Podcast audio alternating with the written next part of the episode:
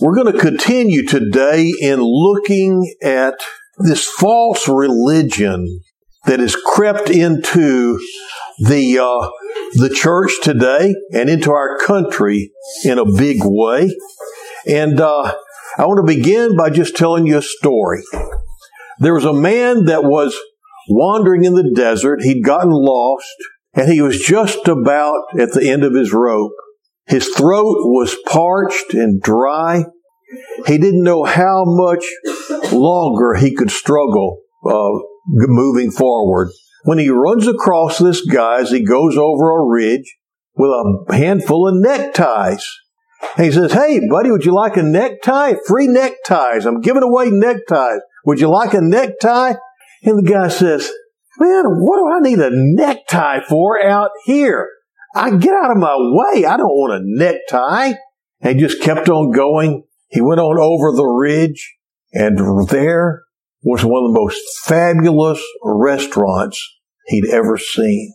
And everything was just great. And he struggles up to the door and he opens the door and the uh, waiter is there he said, Could I come in and just get a drink of water? And the waiter said, I'm sorry, sir. No one is allowed in here without a necktie.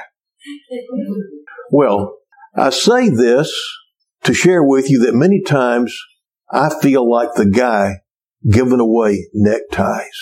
Because you see, the guy that was struggling and thirsty, he had no use for a necktie if he didn't know he needed one. Just like so many people don't know they have need of a Savior. And because they don't know they have need of a Savior, they have no use for a Savior. And it grieves me to see who those people are. Sometimes it's people that I have preached to for years.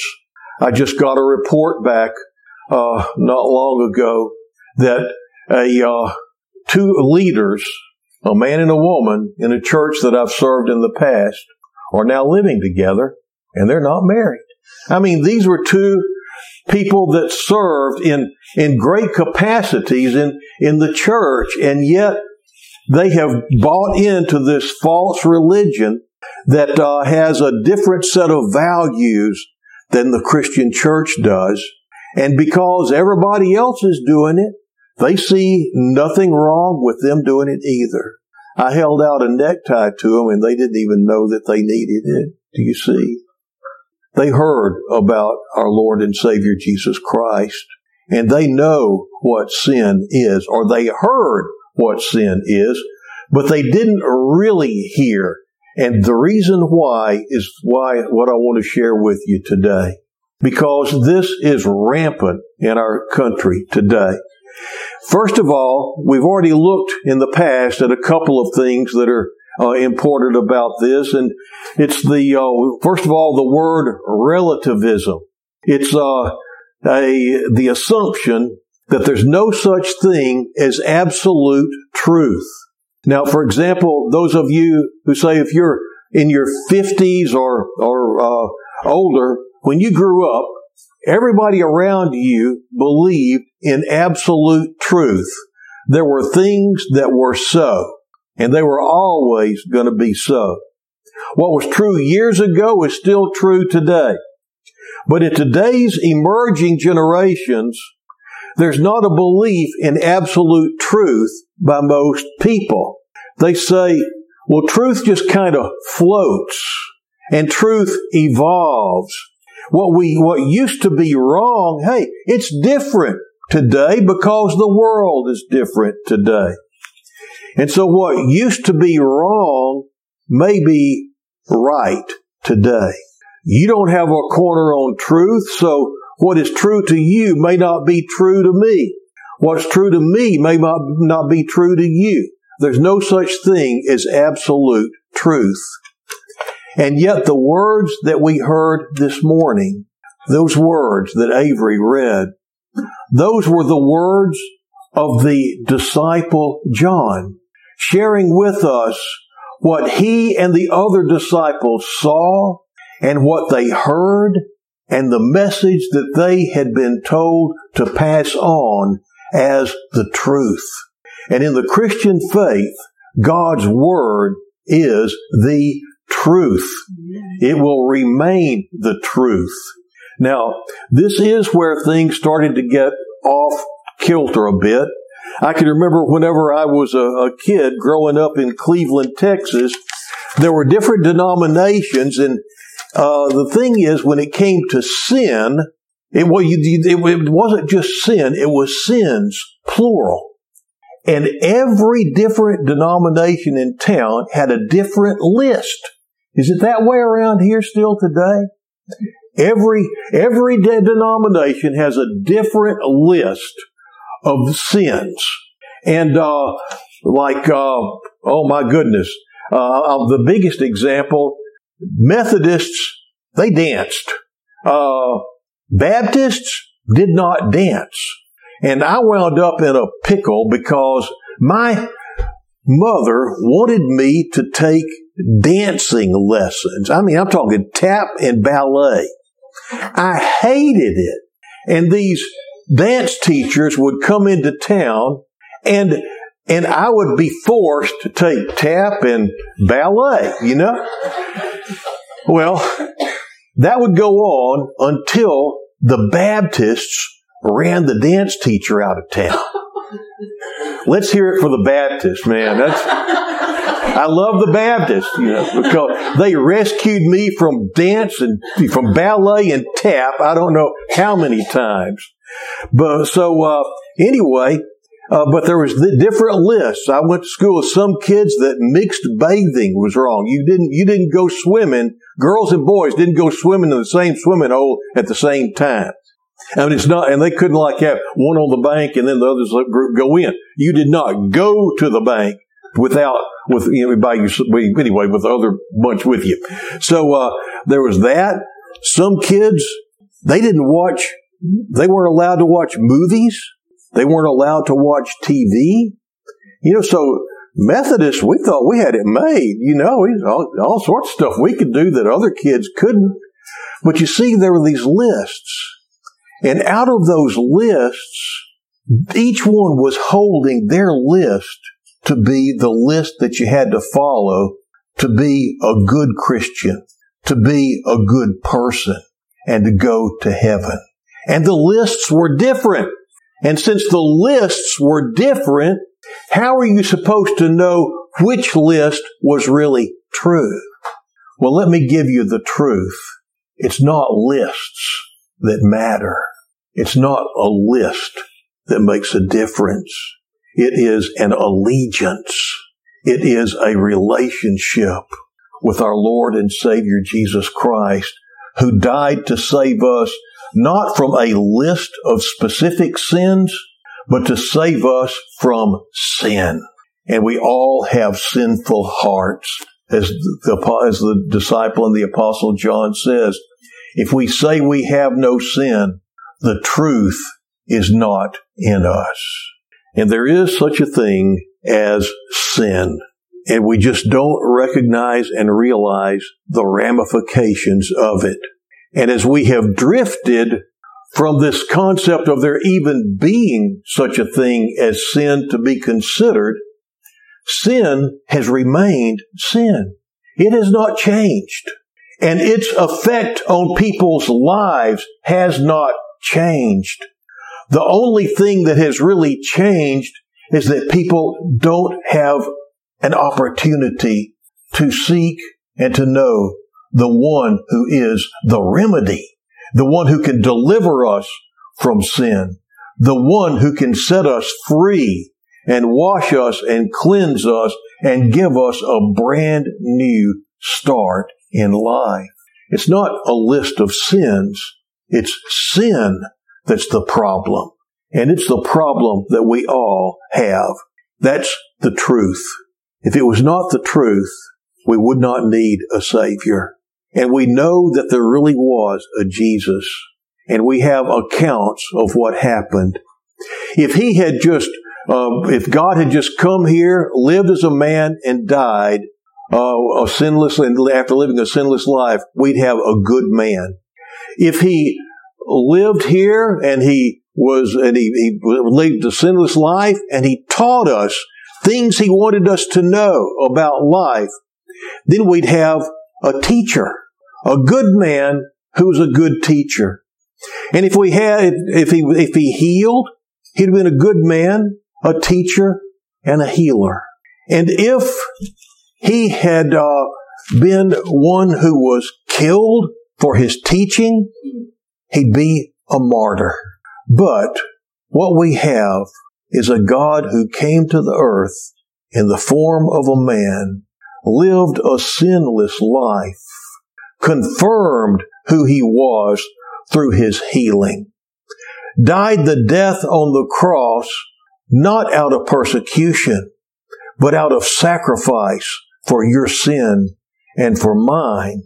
And see, ladies and gentlemen, because of all of that, and because God raised him from the dead, we have a Savior. If sin was not really a real problem, Jesus would not have had to go through all that. Sin is something that we need to pay attention to, and it's something that's not talked about in church today. And so, welcome to San Philip Methodist Church, where we want to make you feel really good. Uh, anyway, but I'm telling you this because it is so important because sin has present complications. Whenever we're separated from God, we wind up living in darkness and we can't really enjoy life. Sin has present repercussions in our own lives and in the lives of all the people around us. The ripples go out. They go out. And so we have present repercussions and it has eternal repercussions. There will be a price to pay for those who have clung to their sin instead of turning from it and turning to the Lord. And so, uh, we need to be aware that sin even though it's a little word, it's a big thing and we need to be aware of it. And so you've got relativism and then you've got subjectivism and uh, that is uh, the belief that I, the subject, has the right to determine what's right and wrong without submitting my judgment uh, to any authority outside of myself. In other words, you have no right to tell me what's right or wrong. Since there's no absolute truth, you, don't you try to impose, impose your truth on me. I will determine for myself what is true and what's not because what is true for you may not be true for me. And uh, these two very common belief systems relativism and subject, sub, yeah, get my tongue toggled here. Subjectivism uh, have led to a huge shift in virtues and what is considered a virtue today. A huge shift in what people believe at their very core. For example, just think about this. What do you think is the most commonly quoted Bible verse in the world today? John 3.16. 15 years ago, you'd have been right. You know what it is today? It's Matthew 7. Matthew 7 is the most quoted uh, Bible verse today. Do not judge so that you will not be judged. That is the most quoted Bible verse today, and it is quoted by non-believers as much, if not more, than believers. Judge not lest you be judged. In other words, don't judge me. Even non-Christians, they'll, they'll bring that up. They'll use that. It's misused in order to justify what we're doing. For example, during the lifetime of Jesus, historians tell us that there was one virtue that was above all the others. And what do you think that virtue was? It was justice. God is a just God. An eye for an eye, a tooth for a tooth. Things are supposed to be fair. You do something wrong, you have to pay. If you commit some kind of sin, there's a penalty, justice. Well, today, the most common virtue in the world is not justice. In fact, in 85% of the cultures of the world today, you know what the most important uh, virtue is? In 85% of the cultures today, that virtue is tolerance. Tolerance is the most important virtue. There's a book, if you get a chance to read it, it's a fun read. Uh, be intolerant because some things are just stupid. But uh, tolerance, that is the byword. That is the word for the day. If you're my age or older, uh, when uh, you think of tolerance, you think of putting up with someone or something that you don't really like. Uh, like uh, Sharon and I have this discussion. I've got permission to share this. Um, uh, I've always wanted to get an earring. really? You know what I've wanted to get is a brow bar. I have an ex son in law that had a brow bar. I thought that was so cool. But uh, Sharon doesn't really like guys wearing earrings or brow bars. And so, because of that, uh, I know because she loves me so much that she would tolerate an earring. She might tolerate a brow bar. Uh, I don't know for sure about that. But also, and I, I know this from experience, she will tolerate a beard, but she doesn't like a beard. But she has her right to not like a beard. She has her right to not like me wearing an earring or a brow bar. You see? I mean, that, back in the day, that's what tolerance was. Today, uh, tolerance means something else. The new definition is basically that all beliefs, all values, all lifestyles are equal. It doesn't matter what you believe. It doesn't matter what you do. It doesn't matter how you live as long as you don't hurt anybody. You can do whatever you want. Don't judge me. I won't judge you. There's no truth anyway. You can't tell me what's right or wrong. I'll make that determination for me. And therefore I can do whatever I want. And let's all tolerate whatever beliefs or lifestyles that everyone has because they are all absolutely equal. If you could capture that mindset in a scripture, I think you'd find it in 2 Timothy 4, 3 through 4. For the time will come and folks, that time has come. Listen to this. For the time will come when men will not put up with sound doctrine. Instead, to suit their own desires, they will gather around them a great number of teachers to say what their t- itching ears want to hear. They will turn their ears away from, guess what? The truth and turn aside to myths. Well, out of that has come three basic wrong assumptions that make up three beliefs of this uh, folk religion that's in the world today. The first one is so common, and that's the, the, the, the chant is basically, hey, I'm not a bad person. I'm not an axe murderer.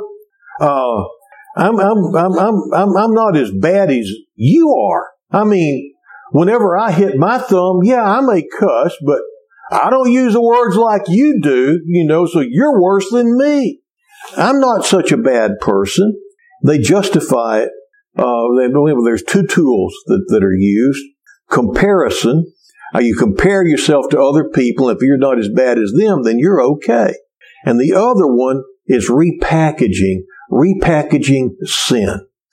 Uh, comparison, I compare myself to someone, there's always somebody worse than I am. So I'm not a bad person. I mean, look around, a lot of people worse than me. Another thing, repackaging sin, I can kind of baptize sinful words and make them sound a lot better. For example, uh, don't tell me it's wrong to look at pornography. I mean, I don't like that word. I like to call it adult entertainment. And that's what we do. You know, we are, we're adults and, and this is our entertainment. This is how adults entertain themselves. Uh, you know, don't say I lied. I just fudged with the truth a little bit. It was just a little white lie. It was just exaggerating. Everybody does it.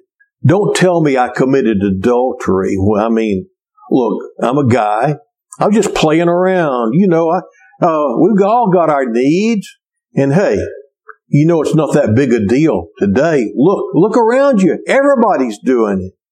Uh, it's not premarital sex. It's just, uh, well, you know, hey, everybody's doing it.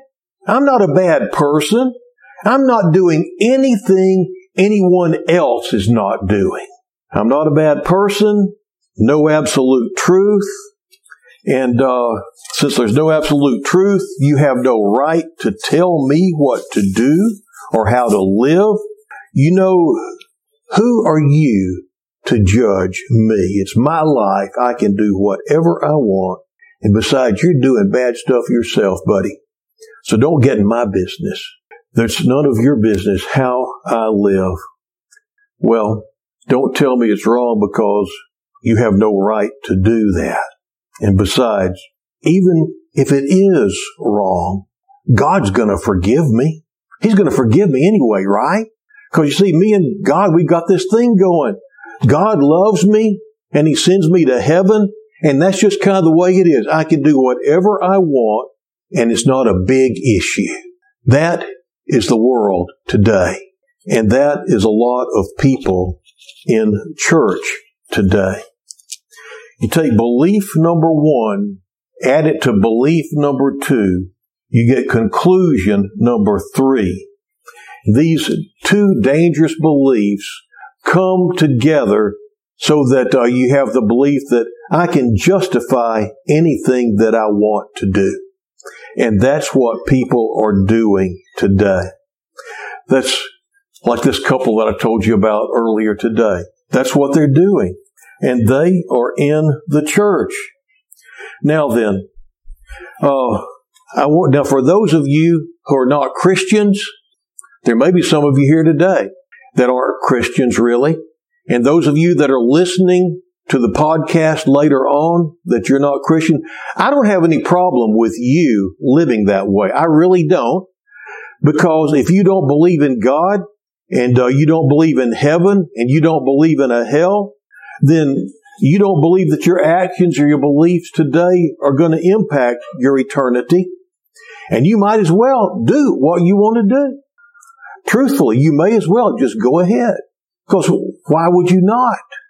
The ones I have a problem with are those who call themselves Christians and actually believe that their actions and beliefs determine their eternal destination.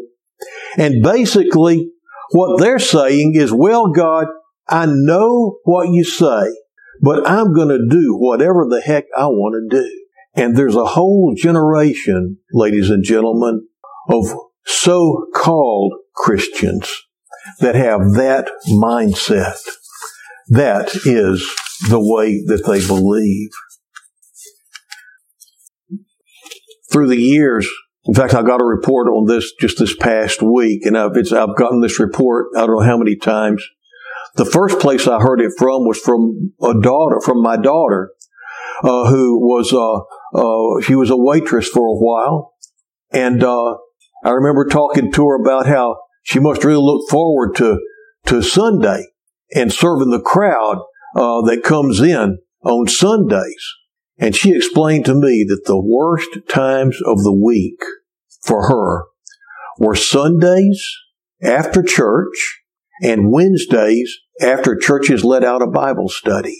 That those were the times when the crowds of people that just got out of church came in and you would expect that they would be nice, that they would be considerate, that they would be loving, I mean, let's face it, they just came out of a place where uh, they've been reminded about the golden rule, do unto others as you would have others do unto you.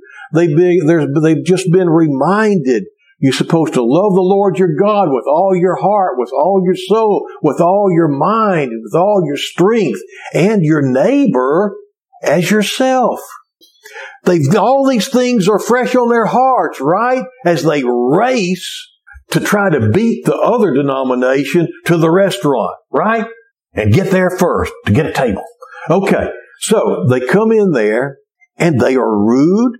They are ugly. They are demeaning and they are not generous tippers. That's many waiter and waitresses views of Christian people, of church people. And some of them will tell you, yeah, I'm a Christian, but I don't go to church. And the reason why is because they don't like the way church people act. They don't like the way church people treat them. The thing is, are they really Christians? Or are they just church people? Are they people that have grown up in church and they've done all the things they're supposed to do and they're following their list in their denomination? And how you treat wait staff has nothing to do with being a Christian, right? Do you see there's a cog missing? And it's missing in a lot of different places in life. I see it missing in homes many times when I hear people talking to each other in such ugly ways. It grieves me to see how people that call themselves Christian treat each other in their families. Well, we're living in a really gray world, but I want to give you two black and white truths as I close up today. The first one is this. You may be saying, well, hey, I'm not a bad person, but you know what? That doesn't really make any difference. Because see, the real rule of thumb is not whether you're a bad person or a good person. The real rule of thumb is, are you a sinner or not? And if you're a sinner, you need a savior whether you're bad or whether you're good. There's some people, this, the bad, the, the, the false concept is if you're good enough, you'll go to heaven. Like there's this balance. No matter how much the good outweighs the bad, if you haven't repented of your sin and received Jesus Christ as your Lord and Savior, you're going to hell. That's it. Now, I hate to be the one to tell you that in this time when there are major, major mega churches that are growing by leaps and bounds because they are willing to tickle itching ears. You see, like I said at the first, I'm offering you a necktie, folks. And if you are a so-called Christian that is trying to just add Christianity to your life and not receive Jesus as Lord, that means boss that means the one that you get your marching orders from every day. If you're just trying to add church to a life and think being good enough is it, you're in for a rude awakening because the truth is the Lord will return. And when he returns, he's going to judge, as we said this morning, the quick, the living, and the dead. And you're going to wind up in one of two places. You're going to wind up being either sheep or goats. And it's what you do with sin that's going to make the difference in the world. Not sins, but sin. Well, so the first truth is you're a sinner and you need a savior. The second truth, truth number two, is that you don't have to die in sin that there is a Savior. There is a truth. There is a way. There is a life. And His name is Jesus. And you can settle for once and for all whether you're going to go to heaven or you can settle for a cheap imitation of the truth and not be set free. Which will it be? Play in church or be in His?